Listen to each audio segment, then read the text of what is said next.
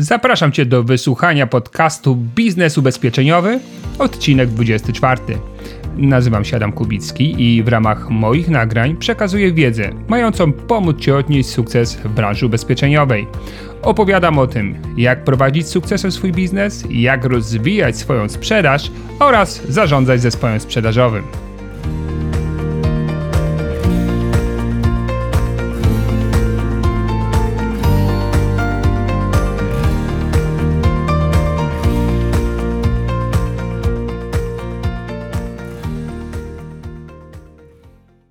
Wchodzisz do branży ubezpieczeniowej, zaczynasz sprzedawać, aż pewnego dnia budzisz się rano i stwierdzasz, że chcesz być menadżerem, budować własny zespół sprzedażowy. Czasami ze względu na to, że ogólnie lubisz pracę z ludźmi, ich rozwijać, czasami, bo już zmęczyła cię sprzedaż własna, a czasami, bo masz taką nadzieję, wyrażenie, że jak będziesz miał zespół, to będziesz musiał mniej pracować, bo inni będą sprzedawali za ciebie. Myślę, że ten trzeci powód jest najsłabszy i najrzadziej się sprawdza. Osoby, które zarządzają zespołami, wiedzą doskonale, że tej pracy wykonuje się dużo więcej, jest się na dużo większym ryzyko i tak naprawdę nie wiadomo, co przyniesie kolejny dzień. Mogę powiedzieć z ręką na sercu, że praca menadżera jest dużo trudniejsza niż praca agenta i dużo trudniej osiągnąć w niej sukces. Tu naprawdę liczą się umiejętności, wiedza, twoje zaangażowanie, twoje wartości życiowe i podejście do tego biznesu. I oczywiście można stać się rewelacyjnym menadżerem i zarabiać kosmiczne pieniądze w tej roli, mając własne grupy, zespoły czy multiagencje, ale naprawdę musi stanąć na wyżynach. Nie możesz zasnąć, nie możesz sobie pewnego dnia powiedzieć, mam już swoich ludzi, teraz będą na mnie robili, będę tylko siedział i patrzył w raporty, jak ta sprzedaż rośnie. To po prostu nie wypala. To się wcześniej czy później kończy tym, że zespół się rozpada. I teraz skąd to wiem? Oprócz tego, że widzę to dookoła, sam też zarządzałem własnymi zespołami i niestety pierwsze lata nie należały do udanych. Tak samo jak szybko rekrutowałem i wdrażałem, tak z drugiej strony ten zespół się rozlatywał. Miałem wrażenie, że tak naprawdę wlewam ciecz do jakiegoś garnka, które ma na dole dziurę. I to było naprawdę po 2,5 roku takiej walki w roli osoby zarządzającej. To było mega męczące, mega frustrujące, ale ta frustracja i to zmęczenie wynikały tylko i wyłącznie z tego, że nie miałem zielonego pojęcia, jak profesjonalnie budować i zarządzać swoim zespołem. I dlatego mój gość Grzegorz Siedlecki został przeze mnie złapany, bo jest bardzo zagonioną osobą, a jest to wyjątkowa, wybitna osoba, jeśli chodzi o budowanie zespołów, bo zaczynał od agenta, potem był menadżerem, potem budował oddział swojej firmy zupełnie od zera w Krakowie. Wykreował oddział, który był w grupie i jest do tej pory w grupie najlepszych oddziałów w kraju. A teraz jest dyrektorem regionalnym. Pewnie kiedyś będzie dyrektorem sprzedaży, a może i nawet prezesem. Dlatego, ponieważ w jego DNA, w jego charakterze osobowości jest wszystko to, co powinieneś mieć, aby odnieść sukces w roli osoby zarządzającej. I oczywiście, jak to w moich rozmowach, staram się wyciągnąć od Grzegorza jak najwięcej tego, na czym to wszystko polega. Wskazówki, rady, klimat, nastawienie, wszystkie rzeczy, które są niezbędne do osiągnięcia sukcesu w roli menadżera. Więc zapraszam Cię serdecznie do wysłuchania naszej rozmowy. Nawet jeśli jesteś człowiekiem, który sprzedaje, nie zarządza, któż to wie, w przyszłości może będziesz miał jakieś swoje owieczki i wtedy wszystkie te wskazówki, które tutaj Grzegorz nam przekaże, mogą Tobie również się przydać. Cześć Grzegorz. Cześć Adam, witam. Cześć, dziękuję, że jesteś ze mną. Jesteśmy, słuchajcie, dzisiaj w bardzo klimatycznym hotelu, ponieważ pani nam załatwiła salkę i wodę, więc obiecałem, że zareklamujemy. Hotel Tobako w Łodzi, dawna fabryka papierosów i tytoniu, więc jak ktoś lubi palić, to warto odwiedzić, bo możesz sobie zobaczyć, co kiedyś trzeba było palić. Teraz mamy takie wysublimowane produkty. Grzegorz, ty palisz w ogóle? Rzadko. Nie. Popalasz. Od imprezy do imprezy. Zdarza mi się nieraz, tak. Ale to z nerwów czy z przyjemności? Raczej z przyjemności. Okej, ja próbowałem się nauczyć palić. Kiedyś nawet jedną paczkę dziennie, znaczy nie dziennie, tylko w jeden dzień wypaliłem i nie udało się jakoś. Nie wciągnęło mnie to niestety. No właśnie, a powiedz mi, jak ty w ogóle trafiłeś do ubezpieczeń? Szczerze, to jestem dzieckiem GoldenLine'a. O. Do ubezpieczeń trafiłem z portalu GoldenLine, gdzie mój pierwszy menadżer wysłał do mnie zapytanie, czy jestem zainteresowany w ogóle rozmową na temat ubezpieczeń, ich sprzedaży i pracy w tej branży. Odpowiedziałem uczciwie, że czemu nie. Ale miałeś tak pozytywne skojarzenia co do branży, czy musiały cię przekonywać? Tak, pozytywne, bo sam byłem klientem. Jedna z polis trochę mi w życiu pomogła. Posagowa, którą miałem. Więc miałem pozytywne skojarzenia i dlatego odpisałem, że czemu nie. Kurczę, jakiego miał fuksa. No nie fuksa, bo w końcu podziałał. Miał tam coś, robił na tym profilu.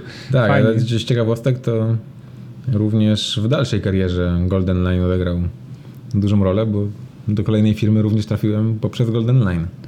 Aha, ale też już sam szukałeś, czy też cię wyciągnięto? Nie, też mnie wyciągnięto. Kurczę, wiesz co, aż wstydzę się, że ja tam w ogóle nie jestem aktywny, ale też chyba LinkedIn jednak przejął tą rolę GoldenLine'a. Już nie jest to tak popularny portal jak kiedyś. Tak, jeszcze tam 10 lat temu, potem 7 lat temu to jeszcze było kluczowe narzędzie dla rekruterów. Tak. A od razu byłeś menadżerem, czy jeszcze posprzedawałeś jako agent? Nie, zaczynałem jako agent. Ciekawa historia jest taka, że nie przyjęto mnie do pierwszej pracy jako agent z prostego powodu. Wtedy firma miała takie oczekiwania, że każdy musiał mieć wyższe wykształcenie, a ja byłem na 5. roku studiów. I ówczesna szefowa regionu się nie zgodziła na wyjątek i powiedziała, że muszę się obronić, żeby trafić do branży. Jak to na ciebie zadziałało? Motywująco. Zostałem subagentem do spraw otwartych funduszy emerytalnych. No tak, wtedy było. Na ten pierwszy rok, że tak powiem, oczekiwania na obronę i start w branży. Poznałem, z czym to się je, jakie są pieniądze z tego biznesu i to jeszcze mnie bardziej zmotywowało do tego, żeby zostać agentem. Więc jak tylko się obroniłem, to wróciłem do tematu agenta ubezpieczeniowego. No, czyli to jest rzadki przypadek, kiedy postawiono przed kandydatem progi jakieś takie, tak. Ale ja wiem, że ty, to może chociaż oderwę się od mojego pomysłu na kolejność tych pytań, ale z tego co wiem, to może dlatego to cię zainspirowało, bo pamiętam, że ty później jako dyrektor stworzyłeś asesmenty dla kandydatów na agentów do siebie do oddziału, tak? To prawda. To był pomysł tak naprawdę jednego z menadżerów, który dołączył do mojego zespołu. I go zaaplikowaliśmy do branży ubezpieczeniowej. Z ciekawostek z branży drogowej, bo ten menadżer pracował w branży drogowej i oni w branży drogowej mieli asesmenty dla pracowników? Stosowali asesment. Niesamowite. Tylu było kandydatów, że chcieli wyłonić najlepszych i wprowadzili asesment. Okej, ale u was nie było aż tak tylu kandydatów jak nie, do tamtej branży. Ale jakby efekty, które przyniósł ten asesment w branży drogowej, mogą być podobne w branży ubezpieczeniowej, więc zaryzykowaliśmy. No dobrze, powiem ci, że nie znam takiego drugiego miejsca w Polsce, w tych wszystkich firmach, które odwiedzam, gdzie coś takiego by się wydarzyło. Czy jesteście jedyną wysepką? Może zachęcisz, może coś powiesz o efektach tego eksperymentu. Czy eksperyment było tyle udany, że w ciągu roku pozwolił na zduplikowanie liczby osób, która była w oddziale. Z niecałych 30 agentów wróciliśmy do 60 kilku w ciągu 12 miesięcy. Ale to tak, jak komuś kłody pod nogi położyliście takiemu kandydatowi, to co? To właśnie działało na niego mobilizująco, tak jak te studia, które musiały być skończone u ciebie? Tak, działało to w ten sposób, że kandydaci naprawdę chcieli się pokazać z dobrej strony. Wiedzieli, że nikt ich na siłę nie będzie zapraszał. Nikt ich też na siłę nie wciąga do branży ubezpieczeniowej i są pewne reguły, tak jak z moim wykształceniem wyższym, że trzeba spełnić pewne kryteria, aby się do naszego oddziału dostać. No właśnie, bo to było bardziej nie do firmy tylko jako firmy, ale do konkretnego oddziału, żeby się dostać, trzeba było przejść assessment i rzeczywiście zdarzyło nam się tylko kilka razy, że na całości asesmentu, czyli powiedzmy, nie wiem, 4, 5 kandydatów czy 6, wszyscy go przechodzili. W większości przypadków 1, 2, 3 osoby nie przechodziły tego asesmentu, co jeszcze bardziej wpływało pozytywnie na tych, którzy go przechodzili, bo wiedzieli, że już coś osiągnęli, coś dobrego zrobili, że pokazali się na tyle dobrze. Ambicja nakarmiona. Dokładnie tak, że zupełnie uczciwie to kilka osób podczas komunikowania feedbacku po asesmencie, że go przeszli i dajemy im szansę, żeby pracować w naszym oddziale, tak naturalnie się po prostu rozpłakało ze szczęścia. Ale to jakieś musieliście napięcie wprowadzić. Co oni czekali w korytarzyku, jak u lekarza jeden po drugim? Tak, wchodził? Oni czekali w korytarzyku i każdy po kolei wchodził na feedback kilkuminutowy. Dlaczego tak lub dlaczego nie. Aha. No i wychodził, musząc zakomunikować reszcie, czy go przyjęliśmy, czy nie. No, najciężej mieli ci pierwsi, których nie przyjmowaliśmy, bo oni musieli wyjść i powiedzieć, że niestety nie. Więc tym bardziej ci, którzy przechodzili assessment i trafiali do naszego oddziału, mieli z tyłu głowy, że naprawdę zrobili coś już bardzo pozytywnego i mają szansę pracować w naszym oddziale. Fajnie. Czyli Grzegorz, łączy nas to zdanie: rekrutuj powoli, zwalniaj szybko.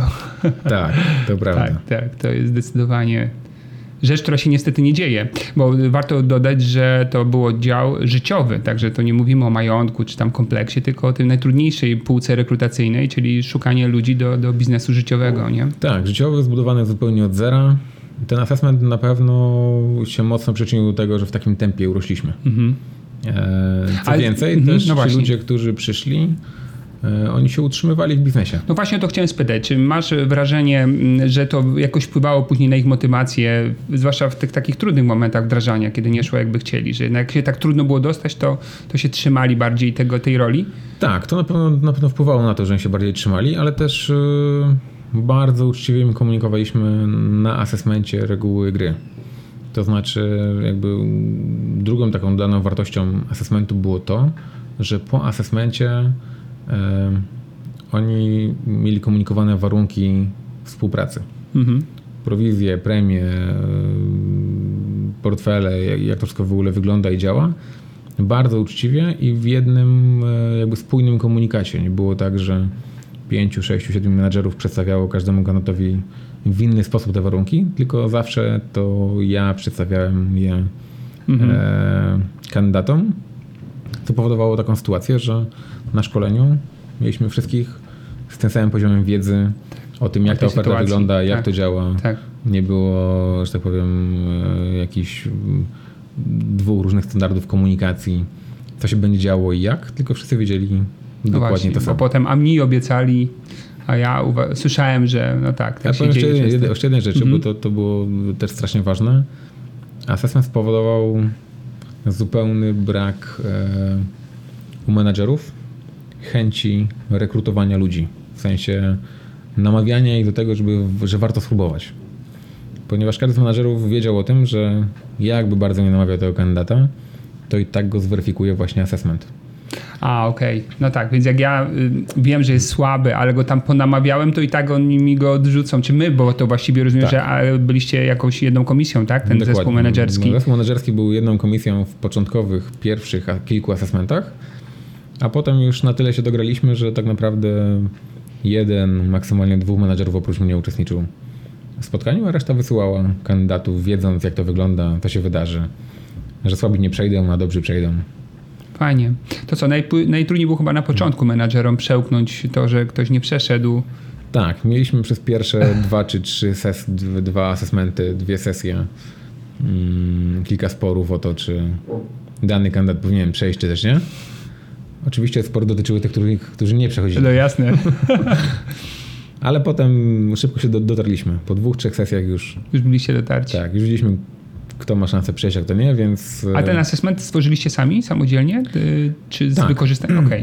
To był, tak mówiłem, pomysł tego jednego z menadżerów, który dołączył do zespołu. Dopracowany do branży ubezpieczeniowej, w sensie założenia, potem komunikacja, co się ma kiedy wydarzyć, jak. To wszystko mieliśmy poukładane, rozpisane na czynniki pierwsze, jak ten assessment ma wyglądać, co kiedy po nim ma się wydarzyć.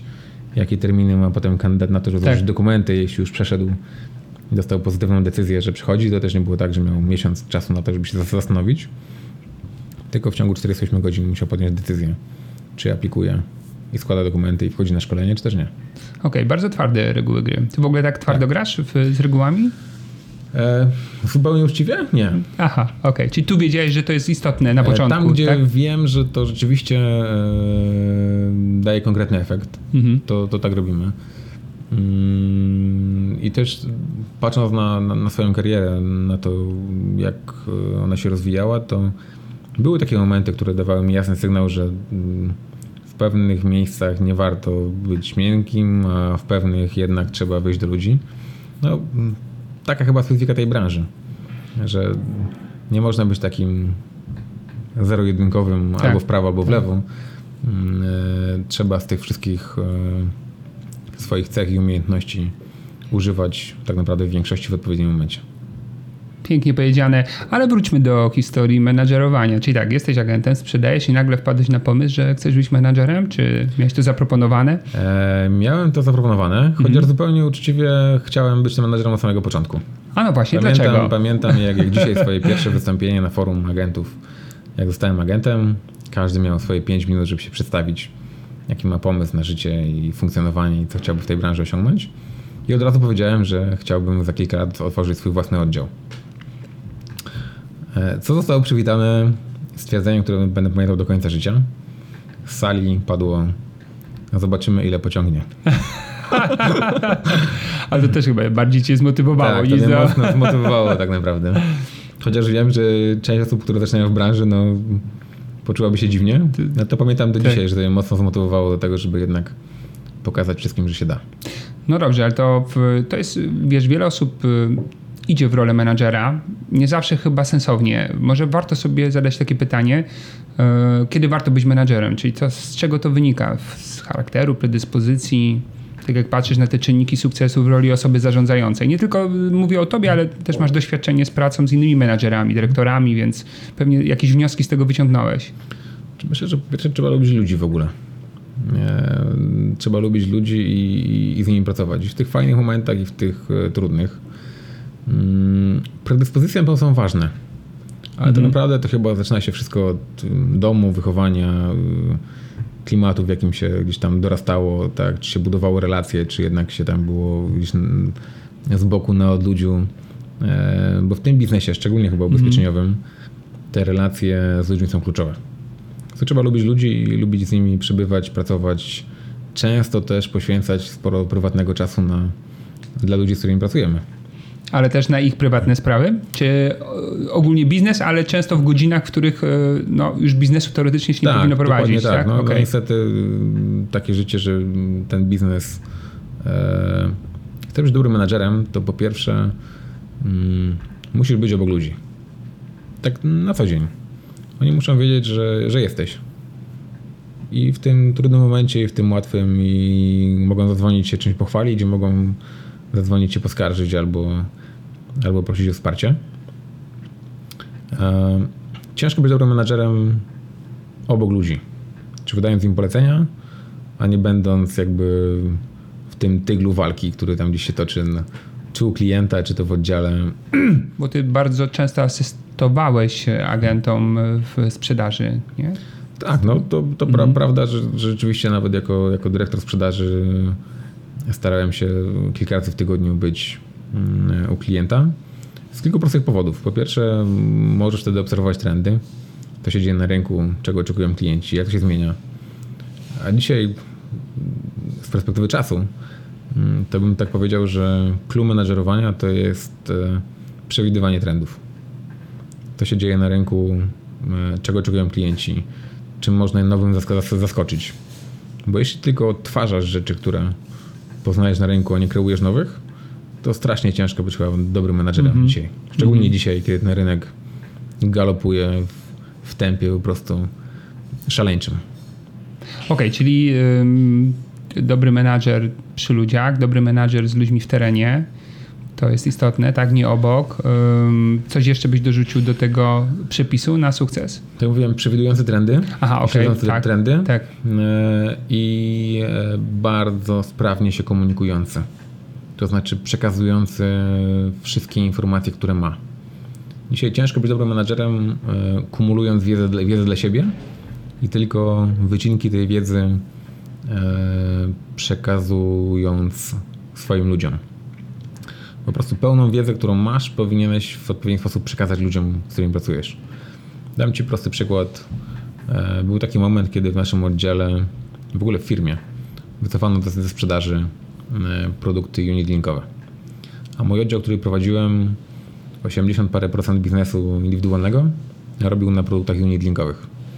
Więc miałem dwie trudne, nieprzespane noce, jak to zakomunikować, ale nie czekałem do oficjalnego spotkania, że tak powiem, miesięcznego, tylko zrobiliśmy ekstra spotkanie na komunikację tego tematu, ale miałem też gotowe rozwiązanie, jak z tego problemu wybrnąć.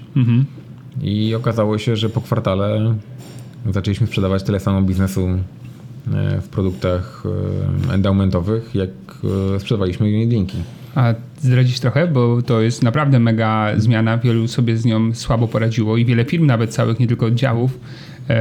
Jaki miałeś pomysł na to? Większość agentów u mnie w regionie dzisiaj z tego jeszcze tak naprawdę do dzisiaj korzysta. Część dopiero ten pomysł poznaje, ale przepracowaliśmy na osiach czasu prezentację tych rozwiązań, które mieliśmy oprócz unit-linków, w najbardziej przyjazny i prosty sposób pokazanie tych rozwiązań w nowoczesnym stylu klientowi.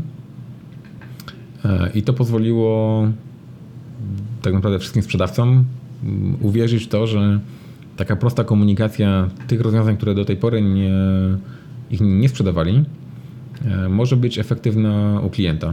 Wyszli do klientów, przekonali się, że to rzeczywiście... Ale to robiłeś z całym oddziałem, czy jakimś zespołem menadżerskim? Całym oddziałem. Całym oddziałem? Tak, całym oddziałem to... przepracowaliśmy tak zwane osie czasu z prezentacją oferty. Ja wychodzę z założenia w ogóle, że klient dzisiaj jest wzrokowcem.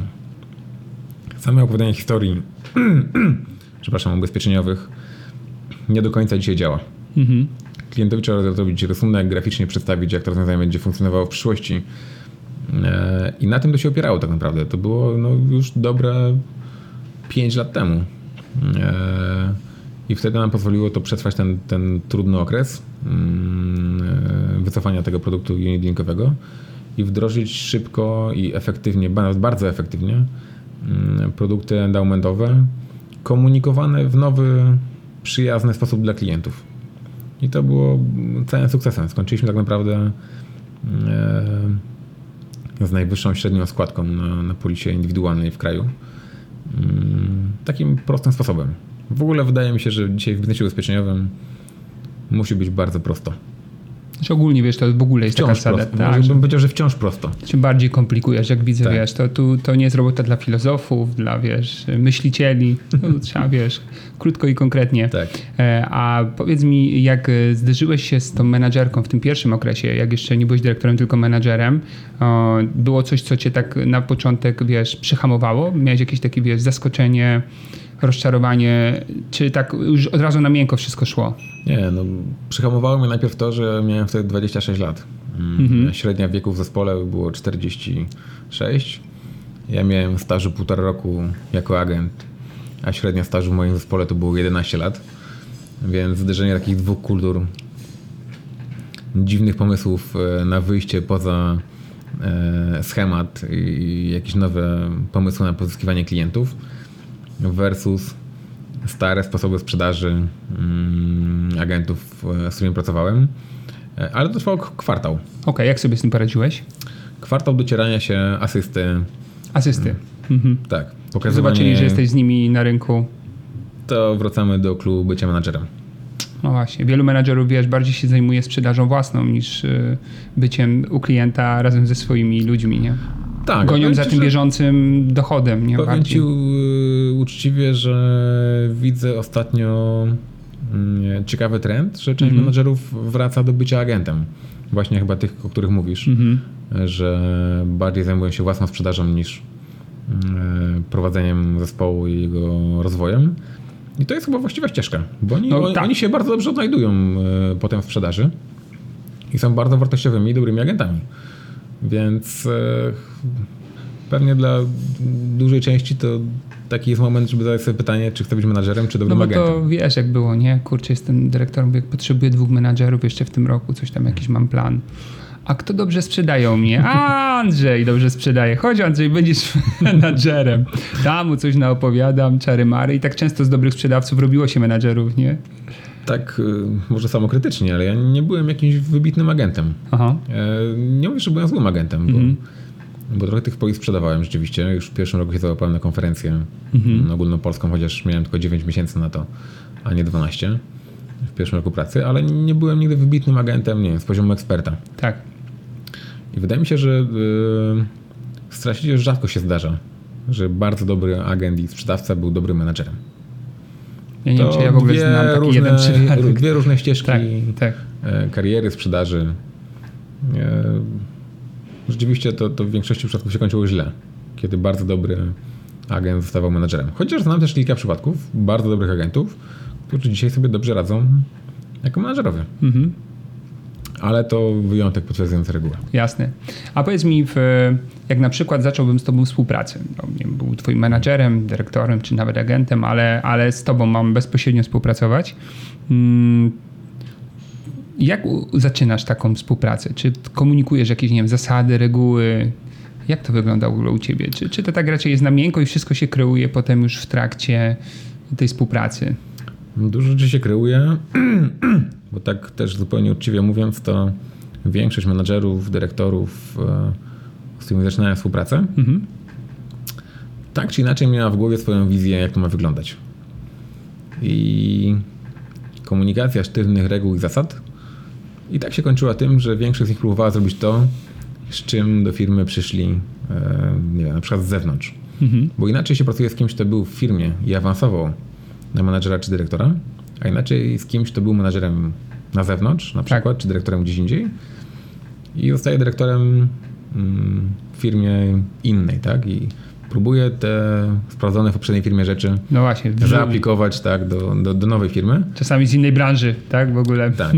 Więc moi dyrektorzy i pewnie menadżerowie jeszcze potwierdzą, że często mówiłem o tym, że to się po prostu nie uda, że ta firma jest specyficzna, ta czy inna, i trzeba szukać nowych rozwiązań, dopasowywać się do tego, co oferuje rynek i jak powiązać produkty, ofertę i rekrutacyjną i sprzedażową z daną marką. Większość z nich i tak tego nie kupiła. W sensie musieli się przekonać na własnej skórze, że te pomysły, z którymi przyszli, nie działają. Po prostu. Tak. Więc śmieję się, że kilku moich dyrektorów, jak się spotkaliśmy po pierwszym półroczu, zaczęło rozmowę od tego, miałeś rację, to nie działa. No więc wtedy dopiero się zaczyna taka wartościowa i właściwa współpraca. Tak, teraz się otwierają, chcą słuchać. Czasami trzeba dać ludziom, jak się uprą, pobawić się w swoje metody, chociaż wiemy, że się sparzą najprawdopodobniej. A zaskoczyło cię coś kiedyś, że myślałeś, że no bo ty jesteś mądrzejszy, więc wiadomo, że bez sensu, a komuś coś wyszło? Tak z tych na dole? Co cię zaskoczyło, tak? Zupełnie. Często i wciąż mnie zaskakuje sporo rzeczy. Takich prostych, że ktoś wpada na jakiś taki totalnie prosty pomysł, nie wiem, chociażby w zarządzaniu. Wyznacza sobie 3 proste rzeczy, które potem wdraża i tylko ich się trzyma. Nie zajmuje się niczym innym, tylko takimi 3 prostymi rzeczami. Ale konsekwentnie. Ale tak? Konsekwentnie, tak. Ale nie daje sobie złamać żadnej z tych 3 jakichś tam takich mega prostych swoich reguł. I to po miesiącu, 2, 3 kwartale naprawdę zaczyna przynosić nadspodziewane efekty. Okej, a teraz ci taki case strzelam. Słuchaj, trochę cię dzisiaj pomęczę. Grzegorz, masz taką sytuację. Dostajesz zespół zblazowanych agentów. O, się nic nie da, nic nie można i tak dalej, wiesz. Po jakimś tam człowieku, który odpadł, masz tam ich, nie wiem, załóżmy 10. Co byś zrobił w pierwszym kroku? Twoim zdaniem, z twoich doświadczeń, co może zadziałać tak rewitalizująco na taką grupę zblazowanych, chociaż wcale nie głupich ludzi, tak? Zakładamy, że mają potencjał, ale na poziomie emocji są zblazowani całkowicie. No, dobre pytanie, bo to się tak naprawdę na rynku dzieje dosyć regularnie. Stąd też pytam. Ale zupełnie uczciwie, to z moich doświadczeń części ludzi nie da się uratować. Mhm. Zajmowanie się ich przeciąganiem na tą dobrą stronę mocy nie ma najmniejszego sensu. W ich mentalności nie ma żadnej iskierki nadziei, że w ogóle coś się zmieni. Po prostu tak jest i tyle. Chyba bym ich nie wyciągał z tego ich, że tak powiem, marazmu. Chyba wolałbym się z tymi ludźmi rozstać i zrekrutować nowych. Po prostu. No to jest łatwiejsza droga, jeżeli wierzysz, jak zrekrutować. Tak, tak. Po prostu rekrutować nowych. Ale nie mówię o tym też, żeby od razu wszystkich dzwonić, bo to też tak. Największą porażką menadżera jest jednak to, jak zwalnia ludzi i sobie z nimi nie poradził. Mhm. Myślę, że to by było połączenie zaaplikowania im bycia z nimi u klienta i pokazania, że świat się zmienił i można robić inaczej. Czyli jeżeli ja mówię, jestem twoim agentem Grzegorz, ale grupówki naszej firmy się nie sprzedają, bo są za drogie. Nie ma sensu. Okej, to pierwsze co byś zrobił? Umów 10 spotkań. Pojedziemy na te 10 spotkań i zobaczymy, czy rzeczywiście jest tak jak mówisz, że tak rynek funkcjonuje. A co więcej, bym cię umówił z agentem, który regularnie sprzedaje tą grupówkę na tym rynku, żeby zobaczył, jak to się robi i czy rzeczywiście jest tak źle. No właśnie, bo nieraz brakuje jakiegoś tam mikroimpulsu, żeby coś odpalić i zmienić myślenie. Jak ktoś tylko jest otwarty na to, żeby coś poznać nowego, to wtedy jeszcze jest pół biedy. Bo to jest, że tak powiem, człowiek do uratowania i wydaje mi się, że można robić często tymi ludźmi fajny biznes. Mhm. Z tymi ludźmi. W różnych działkach. Pomimo tego, że oni dawno nie mieli żadnego sukcesu sprzedażowego. To jest o tyle proste, że mały sukces może zmienić ich podejście o 180 stopni, ale równocześnie muszą też zobaczyć nowe podejście, czyli jeśli tylko rewitalizujesz zespół, a jego nie rozbudowujesz, nie rekrutujesz, to i tak źle skończysz. Okej. Czyli musi być nowa, świeża krew, czy powinna być, tak? Ona pomaga też. Tak, powinna być, bo ona mobilizuje jednych i drugich. Całym tak naprawdę takim też clue i mojego pierwszego zespołu i potem oddziału było to, że ludzie byli z różnymi doświadczeniami w różnym wieku. I rzeczywiście każdy od każdego mógł czegoś zaczerpnąć. Ja pamiętam, rozpiętość była znaczna. Tak, to rozpiętość była od 20 kilku lat nawet do 67. Mhm. I podobnie było w moim pierwszym zespole, który prowadziłem. To też była duża rozpiętość i starałem się różnymi sposobami tych ludzi jednak integrować. No właśnie, sobą. Jak zrobić zespół z grupy? No bo tak na początku to jest grupa tak naprawdę. Nie? Tak. Każdy sobie gdzieś tam rzepkę skrobie i nie czują się zespołem. Czyli kilka elementów. Zależy kto jest w jakim miejscu i jakie ma wyzwanie, czy to jest duży zespół, czy mały, czy go buduje dopiero, czy go przejął. Do pewnego momentu wystarcza słynne machanie marynarą i pokazywanie zaangażowania, że jestem z wami, robimy, lecimy, nie śpimy, jak ja to mówię. I to do pewnego momentu wystarcza. Jeśli wprowadzasz pewne rytuały zespołowe, jak na przykład w moim pierwszym zespole zamiast odpraw poniedziałkowych robiłem poniedziałkowe śniadania. Każdy musiał do firmy przynieść coś na śniadanie.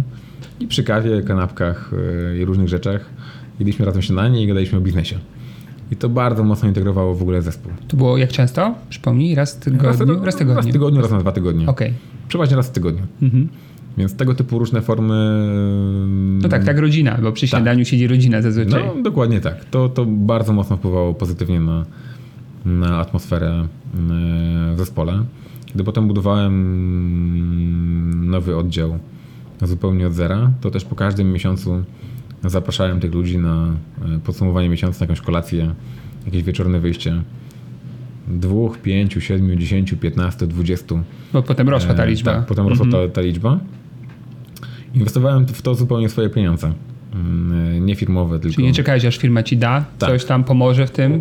Wiedziałem, że na etapie budowy zespołu to jest strasznie ważne. Żeby oni się poczuli członkami zespołu, żeby uczestniczyli w życiu oddziału i tak dalej.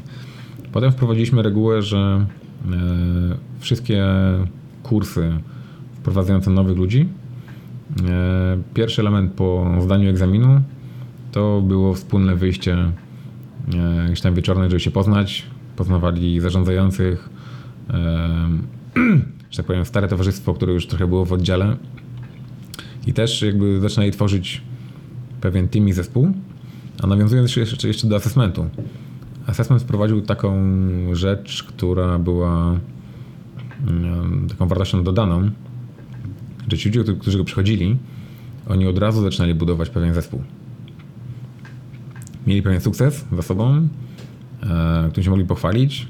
Wiedzieli, że są w tym elitarnym gronie, które przeszło assessment. I to ich jednoczyło gdzieś tam już, tak? Tak, to ich jednoczyło i od razu bardzo szybko się czuli członkami zespołu. A z drugiej strony nigdy nie pozwalałem na to, żeby ktoś usłyszał z sali takie zdanie, jakie ja usłyszałem w pierwszym tygodniu mojej pracy. Zobaczymy, jak długo pociągnie. Więc każdy miał szansę, żeby się pokazać. I co ciekawe, to było taką chyba główną siłą napędową potem oddziału, że ci doświadczeni widzieli, ile przychodzi nowych osób i te nowe osoby szybko chciały się pokazać w wynikach sprzedaży, więc bardzo szybko rywalizowały z tymi starymi wyjadaczami. Aha. A znowu ta grupa wyjadaczy też się mobilizowała wewnętrznie, że nikt tutaj z młodych nie będzie nam pokazywał, jak się sprzedaje, bo my też swoje wiemy. I umiemy. Tak, i to nie jest tak, że tam mogą nas młodzi szybko wygryźć z podium wyników sprzedaży. Wow, to kojarzy mi się u Franka Bedgera, w którymś rozdziale była taka historia w jego książce opisującej historię jego kariery, jak też rywalizowali. Już wiem, że starsi agenci mówili stażowi, że się teraz nie da sprzedać, bo jest kryzys jakiś gospodarczy i młodzi się skrzyknęli, że im udowodnią i umówili się na rywalizację chyba miesięczną. No i oczywiście starzy się popukali w czoło, nie? Gdzie tam młode szczele, nie? A finalnie skończyło się tak, że wiesz, że kurczę, wypasik, nie? No. A powiedz mi taką rzecz. Jedna rzecz mnie jeszcze nurtuje. Bo ja widziałem, jak ten twój oddział powstaje i on faktycznie powstawał bardzo szybko i od razu był sprawny biznesowo. Od razu w sensie naprawdę te kilka miesięcy już było widać, że dużo się dzieje. Skąd znalazłeś tych ludzi wszystkich? To zawsze mnie nurtowało, wiesz, no bo naprawdę fantastyczni ludzie i menadżerowie świetni i agenci. Kurczę, mówię... To z mojej perspektywy tak... ogłoszenia, mówię, jak on tych ludzi ściągnął? Z mojej perspektywy tak kolorowo to nie wyglądało, bo były takie momenty trudne w budowie tego oddziału. Mm-hmm. Nawet takie, że mocno zastanawialiśmy nad tym, czy warto dalej to robić. Na początku tej budowy, kiedy tam zaczęliśmy jakieś tam małe potknięcia, które się niestety jakby w systemie, który mieliśmy, potem odbijały nam czkawką dosyć długo. Ale to, co mówisz, to ważny w ogóle aspekt, bo nie wiem, może mam tyle szczęścia, że trafiam na dobrych ludzi w ogóle na rynku. Kilka osób, z którymi tworzyłem oddział od samego początku, wciąż w tym oddziale pracuję tak naprawdę. No oczywiście, niedawno ich odwiedziłem. Zresztą mówili, że wrócą do assessmentu z powrotem, bo trochę na moment tak uciekli od tego. Tak, więc... Tak. Ale też... no. Ale pracowałeś na ogłoszeniach, na GoldenLine, na... Pracowałem na różnych rzeczach. Czyli... Mojemu pierwszemu szefowi regionu zawdzięczam trudną metodę, bo zmuszał mnie do tego, żebym w każdym tygodniu prezentował 10 nazwisk kandydatów na menadżerów w moim oddziale. Tydzień w tydzień. Jedne co robił, to odkreślał czerwoną kreską kolejne 10, które wpisałem. Sprytne, ale prosta metoda. Bardzo prosta. Więc musiałem obdzwonić wszystkich ludzi, których znałem. Okay. Mhm. Pisać na GoldenLine, dawać ogłoszenia. Mhm. Chyba nie było metody, której nie stosowałem. Mhm. Szukając ludzi. Ale opierałem się też dużo na relacjach, które w ogóle miałem na rynku niekoniecznie ubezpieczeniowym. W ogóle zawodowym. I rzeczywiście trafiłem na ludzi, którzy te trudne momenty też...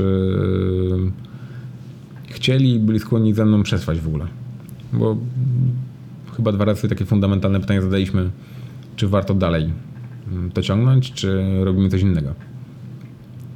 Ale jednogłośnie stwierdziliśmy, że nawet jeśli to będzie miało perturbacje finansowe i miało, bo do dzisiaj to wspominam, że cała kadra zarządzająca łącznie ze mną przez 3 miesiące nie zrobiła nawet złotówki. Był taki kwartał. Mhm. Nie, że w kwartale wzięliśmy premii, tylko po prostu przez kwartał nie zrobiliśmy nawet złotówki. Bo to nad prowizją byliście wtedy tylko. Wtedy były tylko premie za budowę oddziału rozwój zespołów i tak dalej, więc tam jedno czy dwa potknięcia spowodowały, że przez kwartał nie zarobiliśmy żadnych pieniędzy. Ale wszyscy stwierdziliśmy jednogłośnie, że jednak warto ten projekt kontynuować, że wierzymy w to, że da się to jeszcze poukładać. No i dzisiaj jesteśmy tu, gdzie jesteśmy. Każdy chyba robi to co lubi. Potem było kilka takich też momentów chyba, już jak byłem szefem regionu, bo to jest tak naturalne, że zawsze trafi się taki trudny moment, gdzie poznajesz właściwych ludzi i jak oni reagują na trudne chwile. Czy w ciągu tygodnia mają nową pracę, czy jednak chcą się zaangażować i są zespołem i chcą zbudować coś, co da pewną wartość w czasie. I myślę, że ci, którzy są do dzisiaj na różnych stanowiskach, chyba nie żałują tych nieraz trudnych decyzji i nie wiem, miesiąca, dwóch, kwartału bez dochodów. Kasy. Tak. Patrząc na to, gdzie dzisiaj są, co robią, jak sprzedają, jak zarabiają, jak to działa. Jak wiesz, jednym z moich elementów szkoleń w prospektingu rekrutacyjnym jest docieranie do przedsiębiorców. Wiele firm przez te wszystkie lata twierdziło, że to nie jest pomysł na budowanie sieci sprzedaży. Nie ma jak jednozawodowiec mega zaangażowany tylko i wyłącznie w ubezpieczenia, co teoretycznie jest racją. Teoretycznie, praktycznie często ten jednozawodowiec nie jest tak mega zaangażowany, jakbyśmy chcieli, zwłaszcza, że nie jest na etacie. Wiem, że wy macie teraz jakieś swoje doświadczenia w regionie z tym. Może jakbyś mógł parę zdań powiedzieć na temat jednozawodowiec, dwuzawodowiec, co się dzisiaj wam sprawdza? Jaki jest trend? Moje doświadczenia są takie, że może powiem coś mało popularnego, patrząc na moją historię, ale nie do końca trzymałem się zawsze reguł takich, jakie tam firmy wyznaczały. Próbowałem różnych ścieżek, żeby zobaczyć, czy pomysł, który mam w głowie, rzeczywiście daje efekt. I zdarzyło mi się w mojej pracy pracować z kilkoma dwuzawodowcami, którzy w tamtym okresie nie powinni w ogóle trafić do mojego oficjalnie, działu. Tak, rozumiem. I nie powinien z nimi pracować. Oni pracują do dzisiaj. Co więcej, są w czołówce kraju, jeśli chodzi o sprzedaż.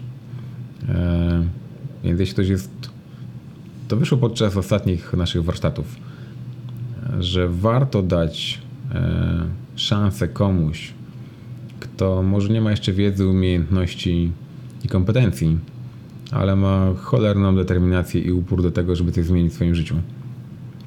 I jest w stanie pracować po 14-16 godzin, żeby ten cel, który sobie założył, osiągnąć i jakąś tam obietnicę też wobec menadżera czy dyrektora spełnić, że warto było dać mu szansę i na niego postawić. No właśnie, bo przecież macie teraz przykłady w sieci ludzi, którzy mają własne biznesy, wcale nie z branży ubezpieczeniowej, a osiągają bardzo dobre wyniki sprzedażowe i to się wszystko jakoś pięknie skleja. Tak, tylko wszyscy ci ludzie mają jedną wspólną cechę,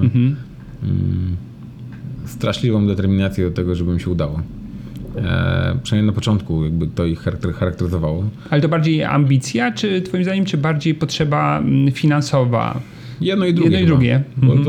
Bo są różne przypadki. Jedno i drugie, ale na początku szczególnie ta determinacja gra kluczową rolę. A później bardzo dobra organizacja w czasie. Jak to jedna z agentek, która właśnie tak pracuje, mi powiedziała, trzeba bardzo wcześnie wstawać i bardzo późno chodzić spać. I to jest cały clue jej sukcesu. Ale w większości tych ludzi, jak ich pytamy i pytaliśmy ostatnio, co determinuje ten sukces, to mówili, że właśnie to, że bardzo wcześnie wstają, organizują sobie życie tak, żeby na jedną i drugą pracę mieć podobną ilość czasu. Żadnej z nich nie traktują jakby po macoszemu. Jeśli oczywiście chcą obydwie utrzymać. Oczywiście. Bo też jest sporo takich osób, które przez pewien okres miały dwie prace, ale kiedy już weszły na pewien pułap sprzedażowy, to wybrały jedno zawodowstwo i do dzisiaj pracują. Chociaż tak mówię, na początku nie powinno dostać takiej szansy, żeby w ogóle się z tym tematem zmierzyć, ale było na tyle przekonujące na początku i pokazywało taką determinację, że naprawdę ciężko było im powiedzieć, że nie, panu nie damy szansy, bo pan pracuje jeszcze w firmie X i tam pan ma jakieś obowiązki, więc ciężko będzie panu je połączyć z pracą agenta. Co okazało się nieprawdą. No i dzisiaj chcemy to zmierzyć na szerszej grupie i większej skali. Szczególnie patrząc na ten rynek dzisiaj pracownika, to szczególnie początek w branży ubezpieczeniowej jest strasznie trudny. Mhm. Szczególnie finansowo. I to jest coś, co mi przyświecało od samego początku.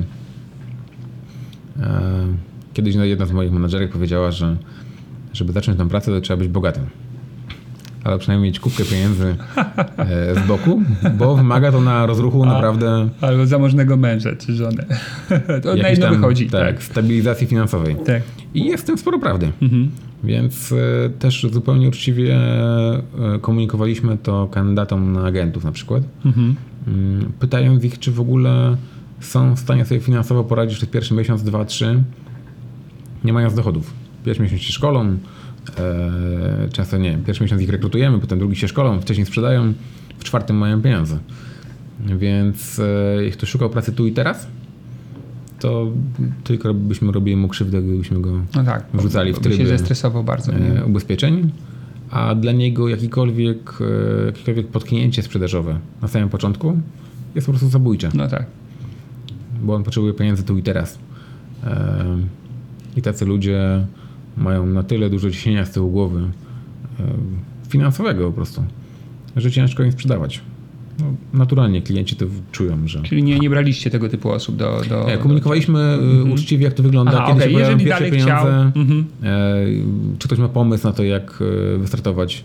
Mamy kilka przykładów do dzisiaj ciekawych, że ktoś przyszedł w nie najlepszej jakby sytuacji finansowej, ale został telemarketerem na okres szkoleniowy. Okay.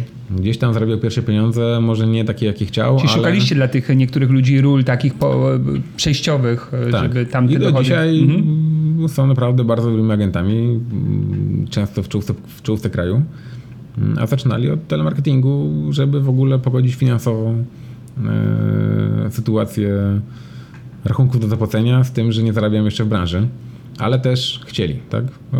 Bez tego, że ktoś chce, to ciężko cokolwiek zrobić.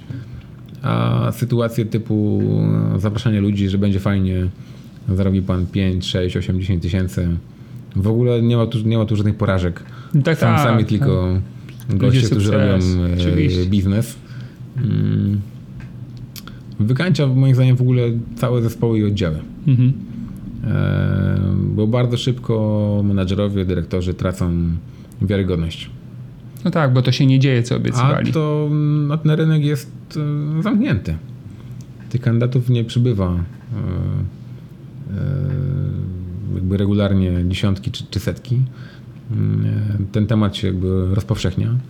I tyle. I rekrutacja przestaje być rekrutacją. To jest raczej poszukiwanie jakiegokolwiek chętnego do tego, żeby założyć działalność gospodarczą i zostać agentem. No. Jesteś za tym, żeby właśnie bardziej jednak utrudnić wejście do biznesu ogólnie branżowo, żeby trochę więcej ten człowiek musiał, tak napracować się, tak jak wasze asesmenty, nie? Żeby to było jakimś takim standardem branżowym ogólnie. Widzisz w tym sens? Ten rynek chyba i tak już się mocno profesjonalizuje. Już widać, że na rynku się pojawiają rzeczywiście coraz bardziej właściwi agenci, czy poważnie do tego biznesu podchodzą. Widać chyba też w ilości rekrutacji. Ta rekrutacja wydaje mi się dzisiaj na rynku coraz bardziej kuleje w sensie ilościowym. Ona jakościowo jest całkiem niezła, tylko że nie ma już takiej ilości ludzi na rynku, którzy tą branżą są zainteresowani i chcieliby w nią wejść. Ale tak czy inaczej to, co mówisz, to jest ten kierunek, który powinniśmy robić. Dzisiaj trochę w głowie myślę nad jakąś nową wersją assessmentu, która sprawdza zaangażowanie, bardziej determinację. Bo widzę wiele przykładów takich, że często dać ludziom warto szansę, którzy nie mają tej wiedzy, tak mówiłem, kompetencji, umiejętności, ale mają dużą dawkę. Czyli co zrobić, żeby ich wyłapać już w rekrutacji? Tych, którzy mają silne te cechy, tak? Taki assessment. I im oczywiście dać pewne zadania do wykonania, bo jeśli tam determinację mają, to jakoś musimy ją sprawdzić. Tak. Jeśli ją mają, to jakieś tam zadania muszą wykonać. W stylu assessmentu, czy też ostatnio kilka ciekawych przykładów widziałem na rynku, jak na przykład pozyskanie 30 u siebie w regionie. Jedna z menadżerek stosuje taką regułę, że musi kandydat pozyskać 30 na przykład wizytówek z nieznanych sobie firm i opowiedzieć o tej firmie, gdzie ją znalazł, jaka to firma, skąd wziął tą wizytówkę. Więc to jest takie zadanie, które sprawdza naprawdę uczciwie determinację, że ten kandydat jest gotowy to zrobić. Ja teraz jestem w takim eksperymencie w projekcie. Projekt będzie polegał właśnie na utrudnieniu tego wejścia do biznesu. Sam proces rekrutacji 6 tygodni i wyobraź sobie, na koniec 6 tygodni muszą być zdane 2 egzaminy. Musi być 100 poleceń, 30 ankiet wypełnionych z zimnego kontaktu, plus mnóstwo jeszcze zadań pobocznych, które ten kandydat musi wykonać, żeby w ogóle podpisać umowę o współpracę. No to już sobie, tak ostro. Tak, ostro, ale oczywiście to jest tam opakowane w dosyć atrakcyjną formułę. Zobaczymy, jak to wyjdzie. Jestem no tak bardzo ciekaw tego. No, startujemy już w październiku, więc powiem ci, Grzegorz, tak. Jak się uda, to w ogóle może wszystkim tam coś na ten temat powiemy. Coś w tym w ogóle jest, bo jak pamiętam swój start w branży, to przepustką wejścia na egzamin było 10 właściwie zrobionych analiz potrzeb klienta. Na egzamin praktyczny, który upoważniał do tego, żeby w ogóle zacząć sprzedaż, więc musiałem te 10 analiz wykonać właściwych. To nie była analiza z samym sobą czy wymyślonym klientem, tylko z żywym człowiekiem. I to była taka pierwsza w ogóle sytuacja, gdzie weryfikowaliśmy, czy ktoś ma, czy weryfikowano wtedy mnie, czy mam odpowiednie zaangażowanie i pomysł na to, jak do tej branży wejść. Ale na smęcie nie robiliśmy nic innego, jak stawialiśmy kolejną barierę wejścia. I ta bariera wejścia działa wciąż... Jak dla mnie super. Dużo lepiej niż... Tak. Proszę... Na kolanach. Tak. Czy ma pan chęć i gotowość do założenia działalności gospodarczej? Tak. Po drugie, wiesz co? Są 3 miejsca historycznie w Polsce, które pamiętam. Twój oddział Izy z Łodzi i oddział Tomka z Poznania. To są 3 miejsca, gdzie bardzo utrudniono ludziom wejście do biznesu. A efekt był taki, że oddziały nie były bardzo liczebne, ale dochody średnie i obroty na agenta były najwyższe w Polsce. Czyli taki, wiesz, totalu ten oddział może nie miał pierwszego miejsca, chociaż potem miały, ale w średniej były wysokie. I pamiętam, że ten kandydat wchodząc do oddziału, tak jak ja i wchodziłem na przykład na szkolenie, to miał takie poczucie atmosfery sukcesu. Wszyscy ludzie, wiesz, nie było maruderów, wszyscy biegali w tych dobrych garniturkach czy garsonkach, jakieś tablice z super wynikami, wiesz, na bogato w ogóle te oddziały wystrojone, wiesz, wszystko się działo. I ta rekrutacja wtedy też inaczej wygląda. Nawet nie do firmy rekrutacja, tylko do twojego małego, partykularnego biznesu w firmie, który jest twoim oddziałem, nie? Dokładnie tak. Ten człowiek wchodzi, nie może widzieć, się śmieje zawsze, towarzystwa czajnikowego, które tam narzeka, jak to jest trudno na rynku, właśnie czemu się kuchnia nie sprzedaje. On pierwszy tydzień i kuchnia go zabiła pierwszego dnia. Tak, się śmieję już wtedy, jak trafia do kuchni, to już tam ugryzie go zombie w szyję i on już wychodzi. I koniec. W wrzątku wychodzą już kolejni zombie, więc to nie dochodzi. Jeśli jest oddział, gdzie jest ten klimat, on nie musi być duży rzeczywiście. Bo ja też nie prowadziłem wcale jakiegoś tam dużego oddziału. W najlepszym momencie miałem 60 parę osób. Ale na średnich byliśmy mistrzem świata. A no właśnie. I w biznesie indywidualnym, i w grupowym.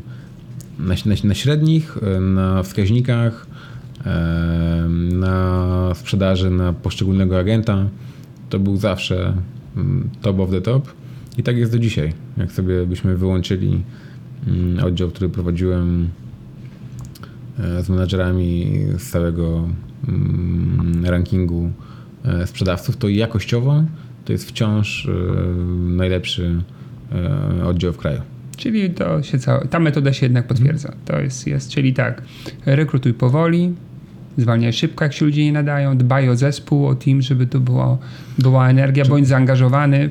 Musisz mieć wartościowych ludzi, nie chodzi o to, żeby mieć ich ilość. Bo widziałem wiele oddziałów, gdzie ilość dawała wynik, ale krótkotrwały. To taka niestabilna trochę organizacja wtedy. Tak, niestabilna, ponieważ jeśli chodzi o jakaś zmiana, czy to, że tak powiem, urzędowa, czy zmiana w firmie, to ona bardzo szybko wykańcza większość tych ludzi, których mieliśmy na pokładzie. Musimy rekrutować nowych bo oni jakby w swojej jakości byli bardzo przeciętni. Tak, ale też wiesz, niezwiązani w związku z tym firmą, portfelem, tak, dużymi dochodami i tak dalej. Łatwo odejść, jak się tu nic mi nie działo tak naprawdę. Można mieć 100 i 150 osób w oddziale, tylko problem w tym, że jak jest trudna sytuacja, to pytanie, ilu z tych 100 czy 150 zostanie. Bo jeśli ci zostaje z 40 czy 50, z 50, 40 czy 45, to nie jest to żaden problem. Tak. Jak ze 100 zostaje 30 i to jeszcze średnich, no to wtedy budujesz biznes od początku. Pięknie. Grzegorz, bardzo ci dziękuję, że chciałeś poświęcić ten czas. Wracasz spokojnie do siebie, tak? Do Krakowa. Tak, ja jedę dalej. No to co, trzymam kciuki za twoje sukcesy, za sukcesy naszych słuchaczy. Nie wiem, jakąś taką myśl kończącą. Myśl kończącą? Tak sobie wpadłem na pomysł. Czy trzy takie rzeczy, które moim zdaniem są kluczowe w tym, żeby się udało, to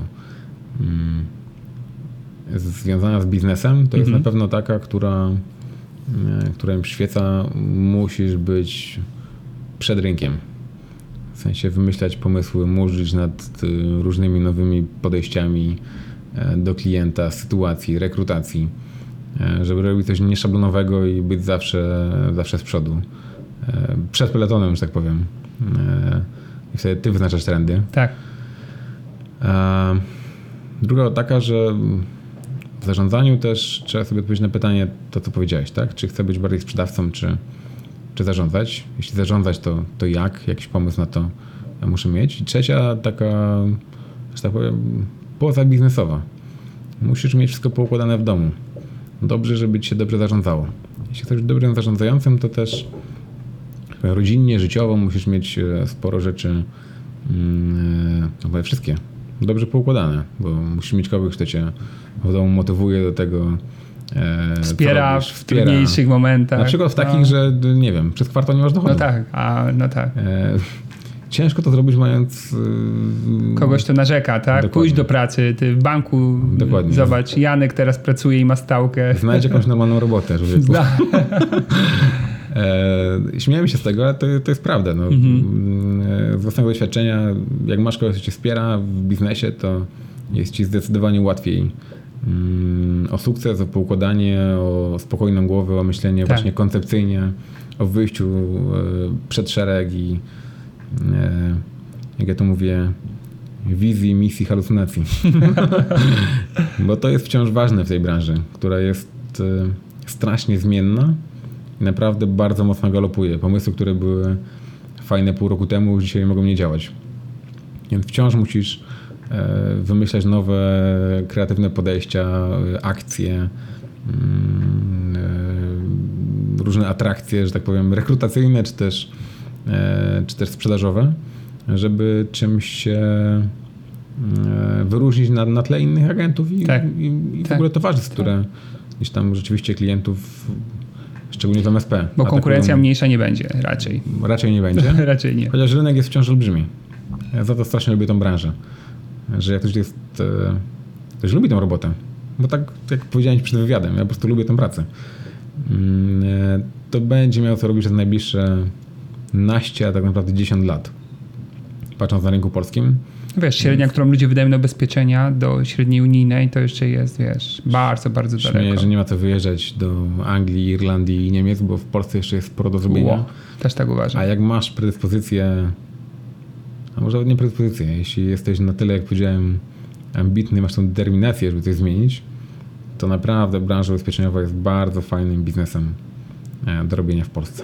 Wiesz, bez VAT-u, bez inwestycji szczególnych, tak? Tak, dokładnie tak. Bez 4 rano na targu przy zakupie marchewki. Możesz się wyspać, jest wypas. Okej. Fajnie, Grzegorz, jeszcze raz wielkie dzięki za to, że byłeś ze mną. Dzięki, mam nadzieję, że się przydaliśmy. No i co? Dużo sukcesów i do zobaczenia. Wszystkim dużo sukcesów. Tak chodzi, żeby ta branża się rozwijała i żeby się profesjonalizowała, żeby w końcu klienci uważali, że agent to jest lekarz od pieniędzy. Tak jest i niech tak będzie. Dzięki jeszcze raz. Hejka. Tak, słuchając mojej rozmowy z Grzegorzem, doszedłem do wniosku, że niektóre osoby słuchające tego odcinka mogą dojść do wniosku, będąc menadżerami, że ta rola zawodowa nie jest dla nich. Bo faktycznie z poziomu predyspozycji, umiejętności, wiedzy, każda rola zawodowa wymaga pewnego zestawu tych cech i jeżeli tym zestawem ty nie dysponujesz, może trzeba po prostu znaleźć inną drogę do sukcesu i nic w tym złego, w tym, aby na przykład podjąć odważne decyzje i przekwalifikować się, tak? Na przykład z osoby zarządzającej na osobę sprzedającą. Ale też mam nadzieję, że niektórzy z słuchaczy dojdą do wniosku, że pomysły są fajne i już od dzisiaj będą chcieli je wdrożyć w swoją rzeczywistość. No w ogóle taki jest mój pomysł, żeby po każdym podcaście każdy słuchacz miał taką pracę domową. Jedną rzecz biorę z tego podcastu i wdrażam w swoją rzeczywistość. Ja ostatnio słucham bardzo dużo podcastów polsko- i anglojęzycznych. Z Manager Plus. To jest fajny podcast, który mogę polecić osobom, które właśnie zarządzają zespołami albo mała, wielka firma dla tych, którzy są przedsiębiorcami. No i po to słuchamy, tak sobie ja to wyobrażam, żeby z tego czerpać. Nie tylko, żeby wysłuchać, ale żeby mieć A. refleksję, B. swój własny pomysł, C. wdrożenie. I dzięki temu takie odcinki mogą służyć faktycznemu rozwojowi swojej sytuacji zawodowej, finansowej. Także gorąco zachęcam do tych refleksji i tych działań rozwojowych. No i tak, miał być kurs z poszukiwania klientów we wrześniu, ale doszedłem do wniosku, że go nie będzie. To znaczy pracuję dalej nad tym kursem, rozbudowuję moduły, jest już ponad 20 lekcji. Będą również w wersji premium nagrane scenki, na których pokazuję z aktorami, tak, jak dane techniki pracy z klientem zastosować. Także to wszystko trwa, a równolegle odpalamy nowy kurs właśnie dla menadżerów związany z rozwojem i zarządzaniem zespołu. No i jeszcze dodatkowo piszę książkę dla menadżerów, bo zebrało się już bardzo dużo takich treści napisanych przeze mnie i stwierdziłem, że menadżerowie są przeze mnie książkowo bardzo zaniedbani, więc do końca roku obiecuję, że tą książkę napiszę. No i w styczniu w związku z tym pojawią się 2 kursy online, które pomogą wam w pracy i dodatkowo jeszcze dla menadżerów książka. Także to jak już tak powiedziałem na forum, to już muszę to zrealizować, ale też sami wiecie, że warto sobie wyznaczać cele, potem do tych celów jakieś drogi, a potem te drogi realizować i okazuje się, że człowiek, kiedy jest zapracowany, ma dużo obowiązków, ale działa, jest dużo bardziej szczęśliwy niż ten, który siedzi w domu czy w biurze, ma dużo wolnego czasu, tylko zamartwia się, bo właściwie nie wie, dokąd idzie, jaki ma kierunek, dokąd zmierza, o co mu w tym wszystkim chodzi. No dobrze, to przydługi wywód, przydługie zakończenie, czas zastopować. Także jeszcze raz zachęcam cię do wdrożenia praktycznie porad Grzegorza, a na dzisiaj to tyle i już niedługo kolejny odcinek. Będę go nagrywał jutro z bardzo skuteczną osobą zarządzającą zespołem, tym razem kobieta, ale więcej szczegółów zdradzę, kiedy już go publikuję. Dziękuję ci, że byłeś ze mną. Jeżeli ci się podobało to nagranie, to gorąca prośba. Jakiś komentarz pod nagraniem. A jak ci nie spodobało, to też komentuj. No i oczywiście jeszcze jedna mega gorąca prośba. Dziel się informacją o nagraniach, które ci się podobają z innymi, tak żeby jak najwięcej osób mogło zaczerpnąć z tej darmowej wiedzy, którą tutaj od liderów na rynku wyciągam. Także jeszcze raz serdeczne pozdrowienia i do usłyszenia.